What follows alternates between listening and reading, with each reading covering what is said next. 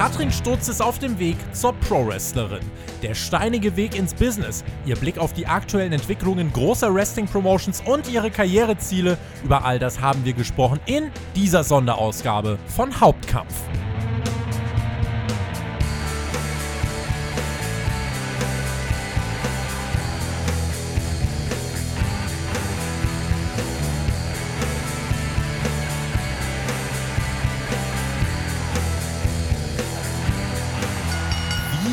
Wird man Pro-Wrestler? Diese Frage werden sich einige von euch schon gestellt haben und bei mir ist heute eine Frau, die genau dieses Ziel vor Augen hat. Mein Name ist Tobias Enkel und ihr hört Hauptkampf, euren Wrestling Talk vom Spotify Wrestling Podcast mit einer Sonderausgabe. Wir sagen ja immer, wir sind der Wrestling Podcast mit Wrestlern, Journalisten und Experten und da trifft es den Nagel natürlich auf den Kopf, dass wir heute eine Frau bei mir haben zum Interview, die gerade auf dem Weg ist, Pro-Wrestlerin zu werden. Bei mir ist Katrin Stutz. Ich freue mich sehr, dass du hier bist und wir können ja direkt den Menschen mal vorwegnehmen.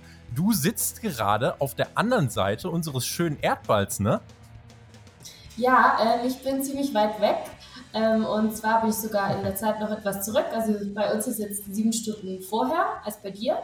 Und ich bin in Mexico City momentan und äh, habe hier das äh, Training aufgenommen das Training in Mexiko ist auf jeden Fall eine der wichtigen Sachen, über die wir sprechen werden. Wir wollen gleich wirklich mal alles abgrasen. Wir wollen wissen, wo du herkommst, wo dein Weg hingeht, was du überhaupt in Mexiko machst, wie das Leben dort funktioniert. Und äh, mit dieser Ausgabe wollen wir euch einfach mal wirklich einen richtig interessanten und vor allem abwechslungsreichen Einblick geben äh, in den Weg einer Pro-Wrestlerin, die ein großes Ziel vor Augen hat. Und die Hörer, vielleicht das zum Einstieg, Katrin, die Hörer fragen sich jetzt bestimmt, wo stehst du gerade in deiner Karriere? Sind es gerade die Anfänge, die du machst? Hast du schon erste Erfahrungen gemacht oder wo genau stehst du? Mhm.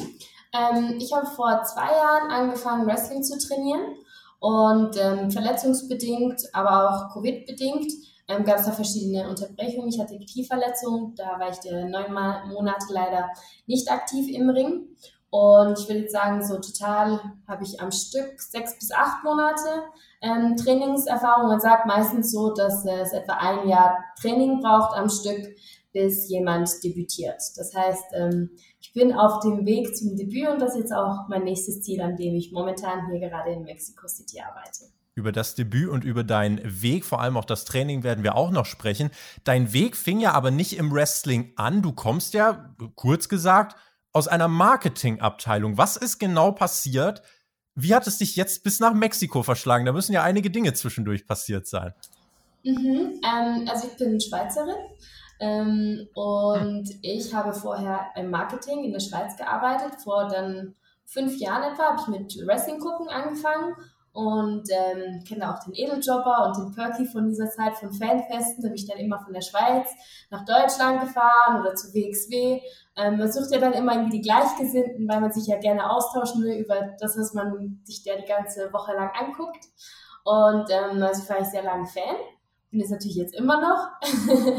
Habe jetzt aber sozusagen die Seite ein bisschen gewechselt vom äh, Fansein alleine zum ähm, auch ambitionierten, äh, zur ambitionierten Sportlerin, die sich den Traum verwirklichen will. Und ähm, die meisten gucken das ja irgendwie, seit sie klein auf sind, das Wrestling. Bei mir ist das nicht der Fall. Äh, ich habe einfach einen Bericht über Cesaro gelesen, damals in der Zeitung sogar.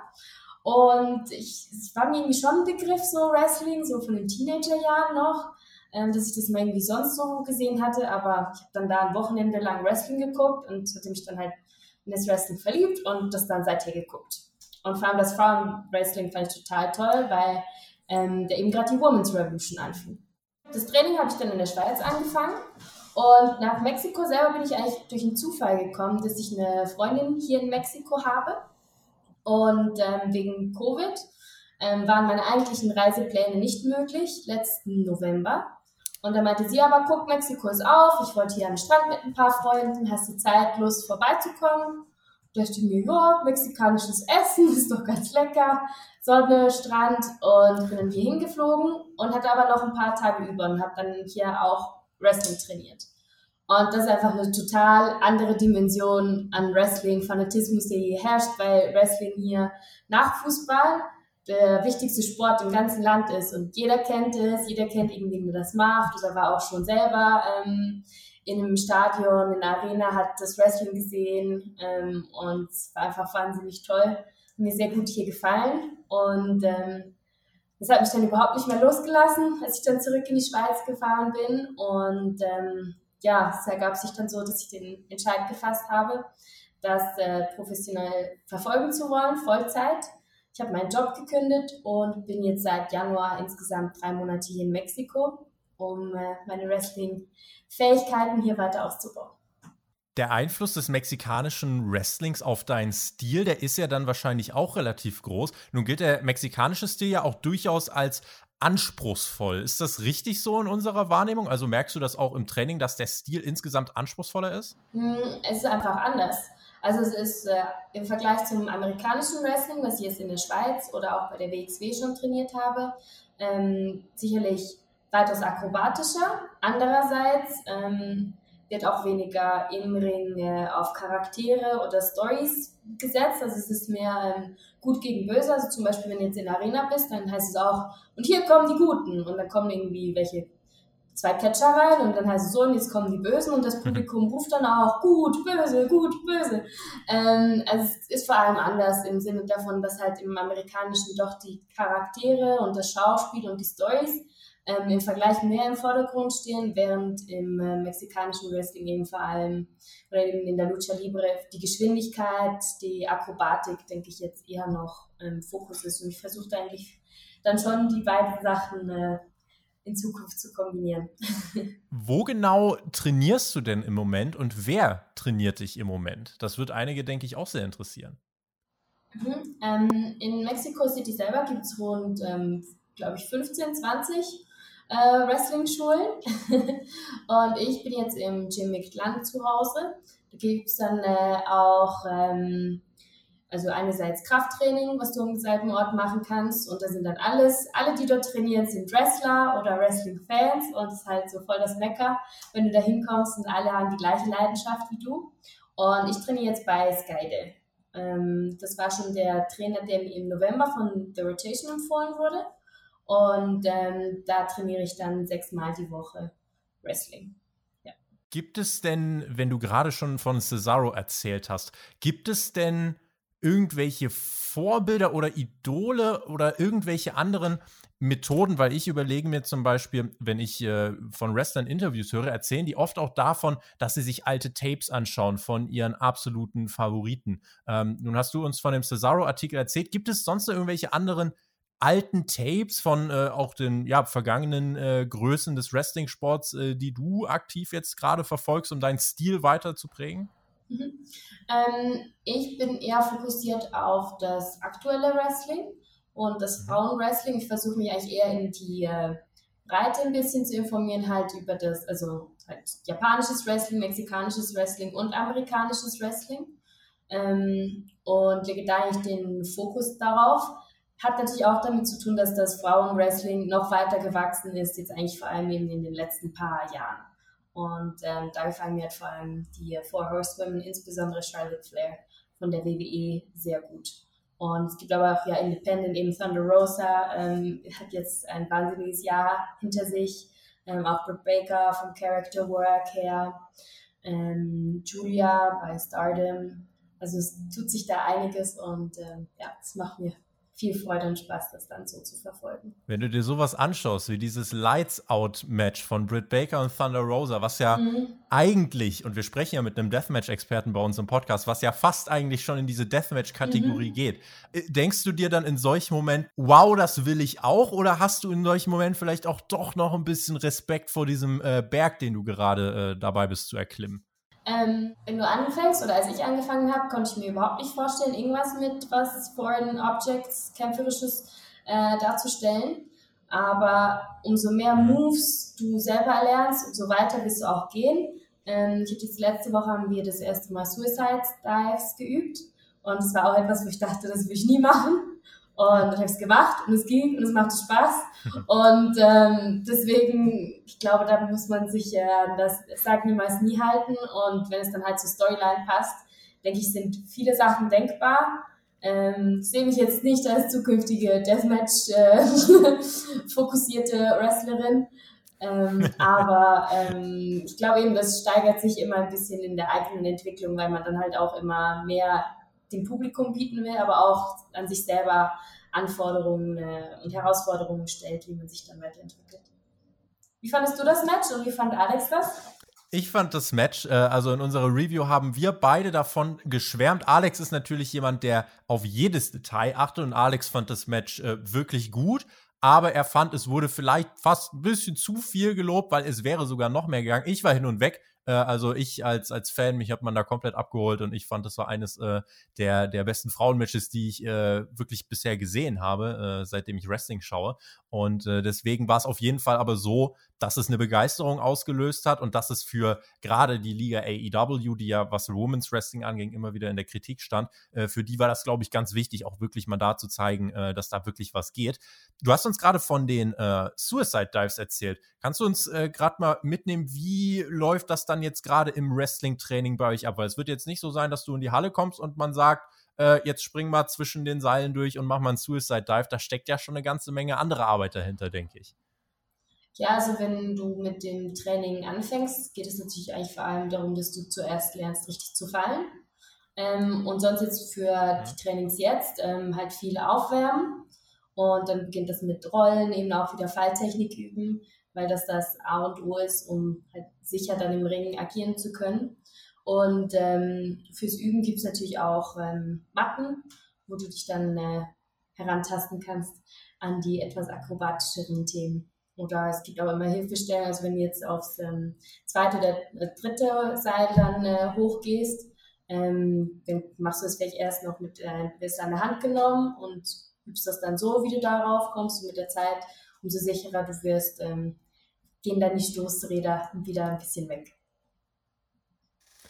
Hast du schon eine Vision davon, wie du deinen Wrestling-Stil in Zukunft ähm, aufbauen möchtest und wie du dich im Ring präsentieren möchtest? Oder ist das etwas, was sich für dich Schritt für Schritt jetzt einfach mit den nächsten Monaten zusammensetzen wird?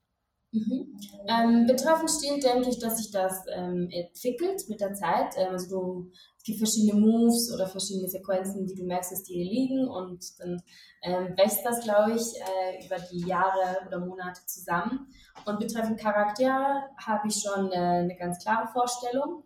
Ähm, habe ich vor allem, als ich verletzt war, mir halt eine Zeit genommen, ähm, zu überlegen, was könnte der Charakter sein, wie heißt diese Person, ähm, wie könnte Gier aussehen, Promos geübt und so weiter.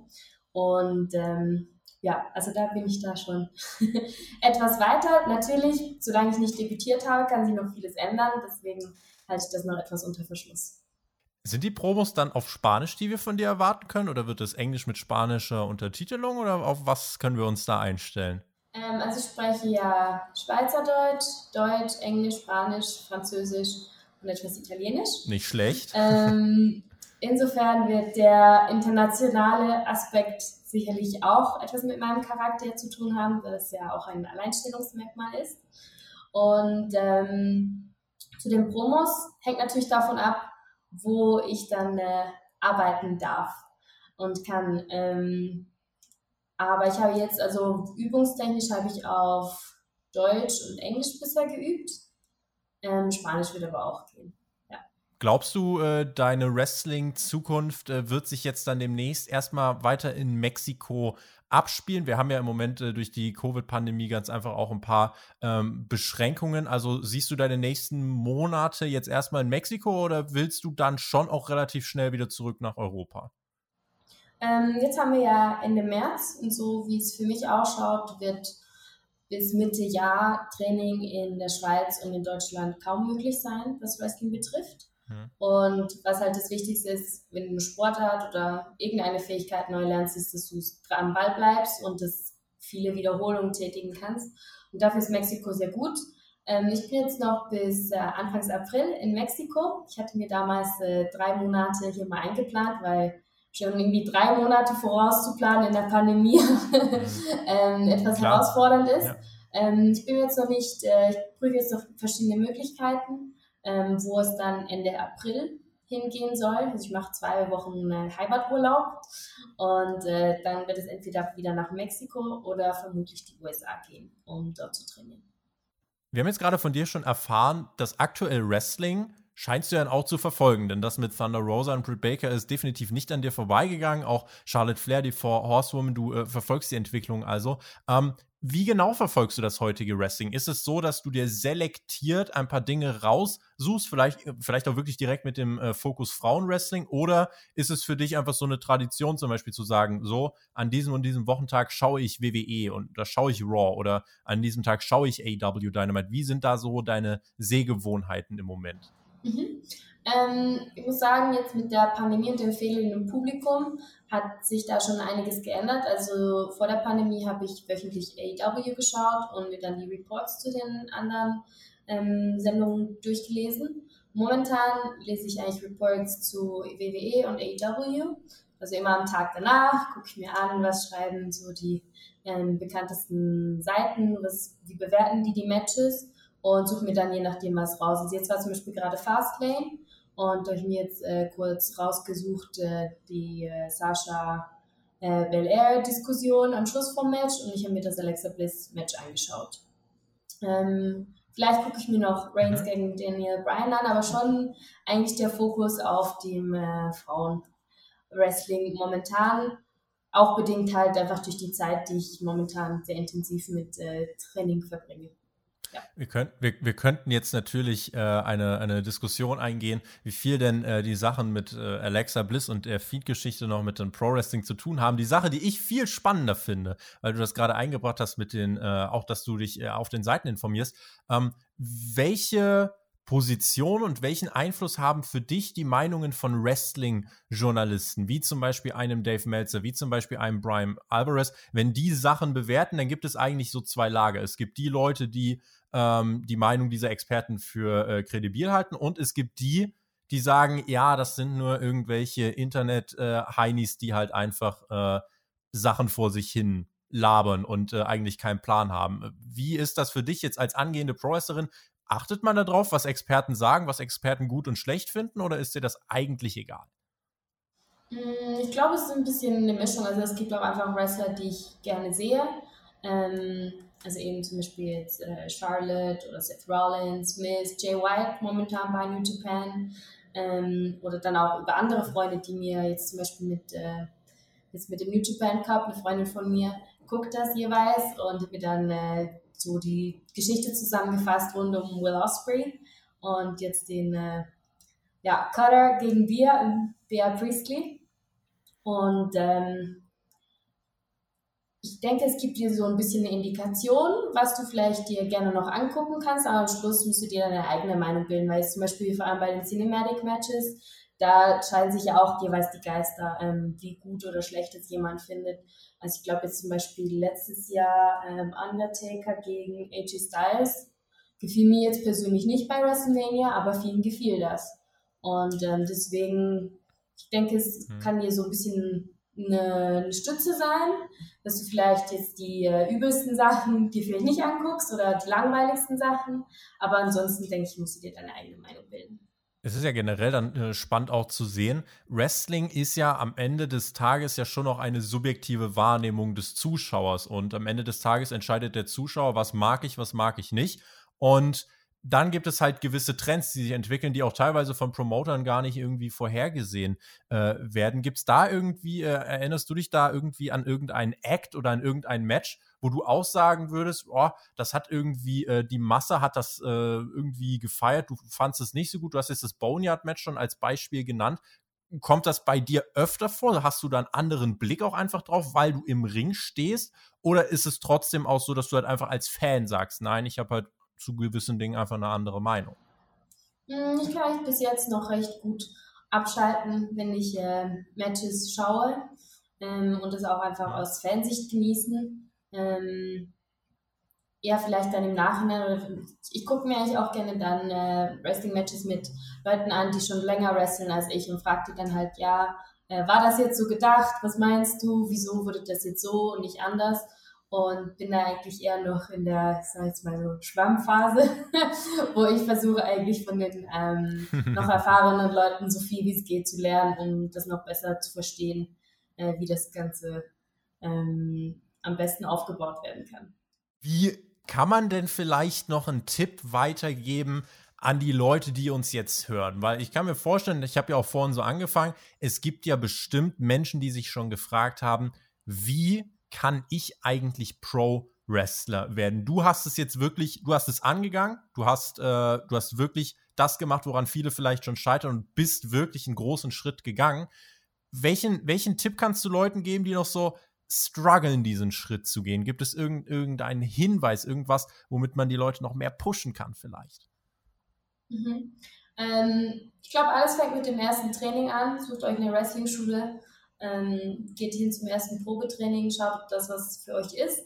Ähm, es ist normal, dass ihr Muskelkater habt danach, weil es eine neue Sportart, eine neue Bewegung. also nicht äh, irgendwie gleich Kopf in den Sand stecken. Und ähm, ich glaube, dann ist vor allem, denke ich, die Disziplin das, was es ausmacht. Ist bei mir, ähm, ich lebe jetzt von meinem Ersparten hier in Mexiko. Mexiko hat natürlich auch den Vorteil, dass der, der Währungswechsel sowohl zum Euro als zum Schweizer Franken vorteilhaft ist. Ähm, also jetzt im Vergleich eine Zwei-Stunden-Lektion bei einer absoluten Lucha Libre-Legende kostet 2 Euro. Und ähm, klar, muss natürlich erst oh. hinkommen, das ist das andere.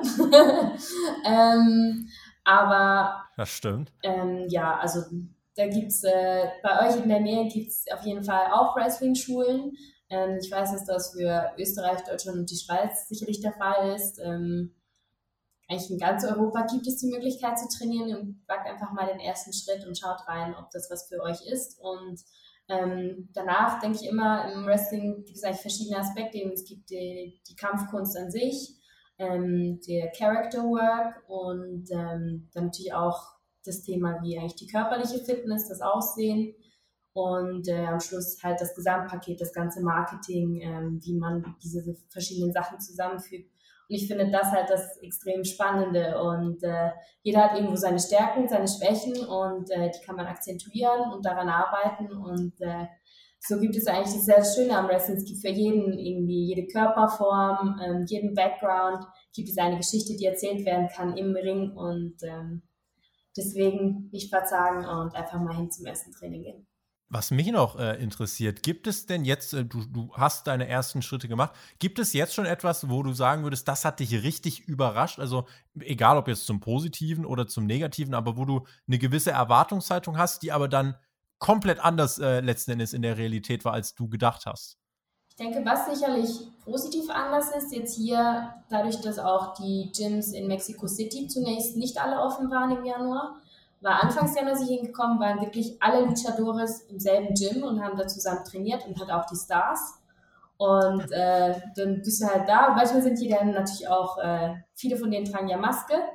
Und äh, das ist dann auch ganz spannend, wenn du dann irgendwie das so zusammenfügst, wer jetzt wer ist oder die sich vorstellen.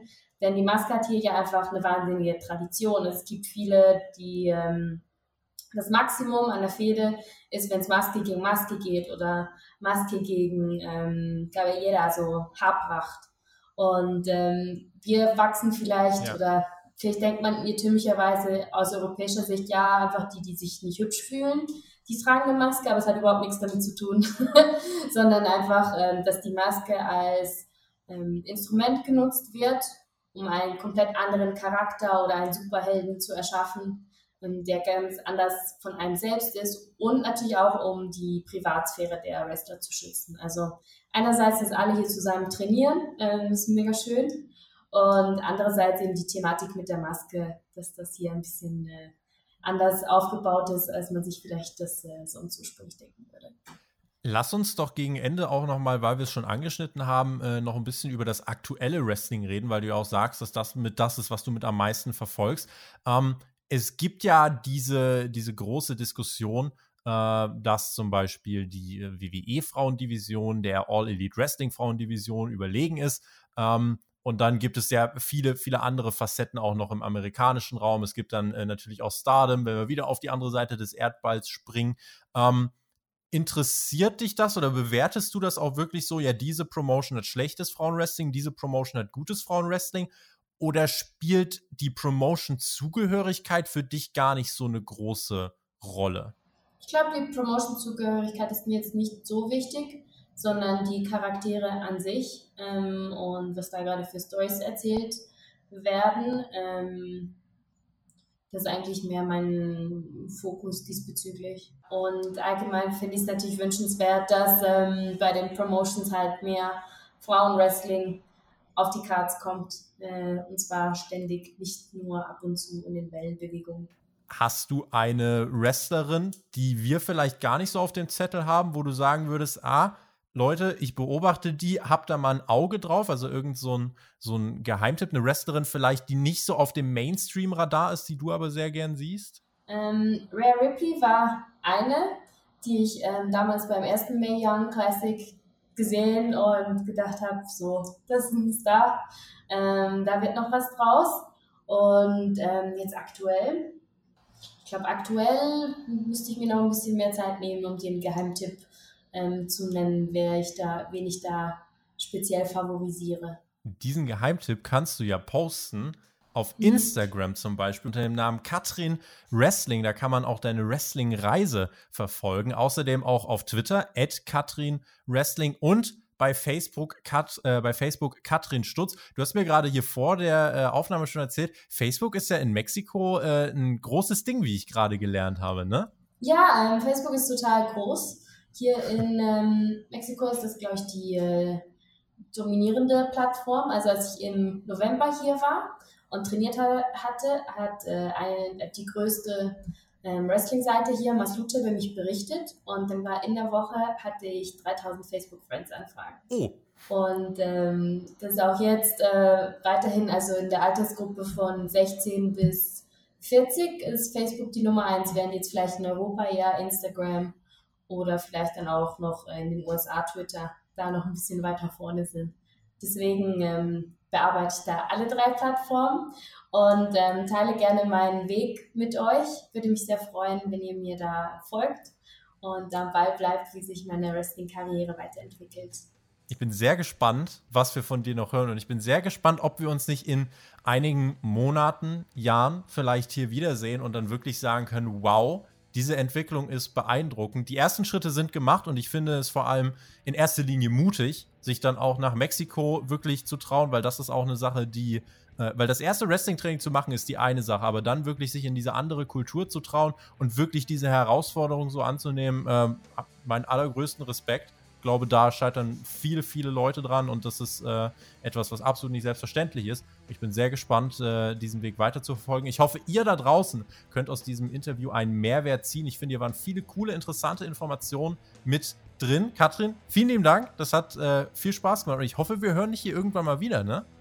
Ich würde mich sehr freuen. Vielen lieben Dank für die Einladung und ähm, ja, weiterhin alles erdenklich Gute alles erdenklich Gute. Und mit diesen Worten würde ich sagen, schicken wir euch nach Hause, wünschen euch eine schöne, eine schöne Restwoche, einen schönen Resttag, wann auch immer ihr das hört. Und ich verbleibe mit meinen Standardgrüßen GW, genieß Wrestling und sage, macht's gut, auf Wiedersehen. Tschüss.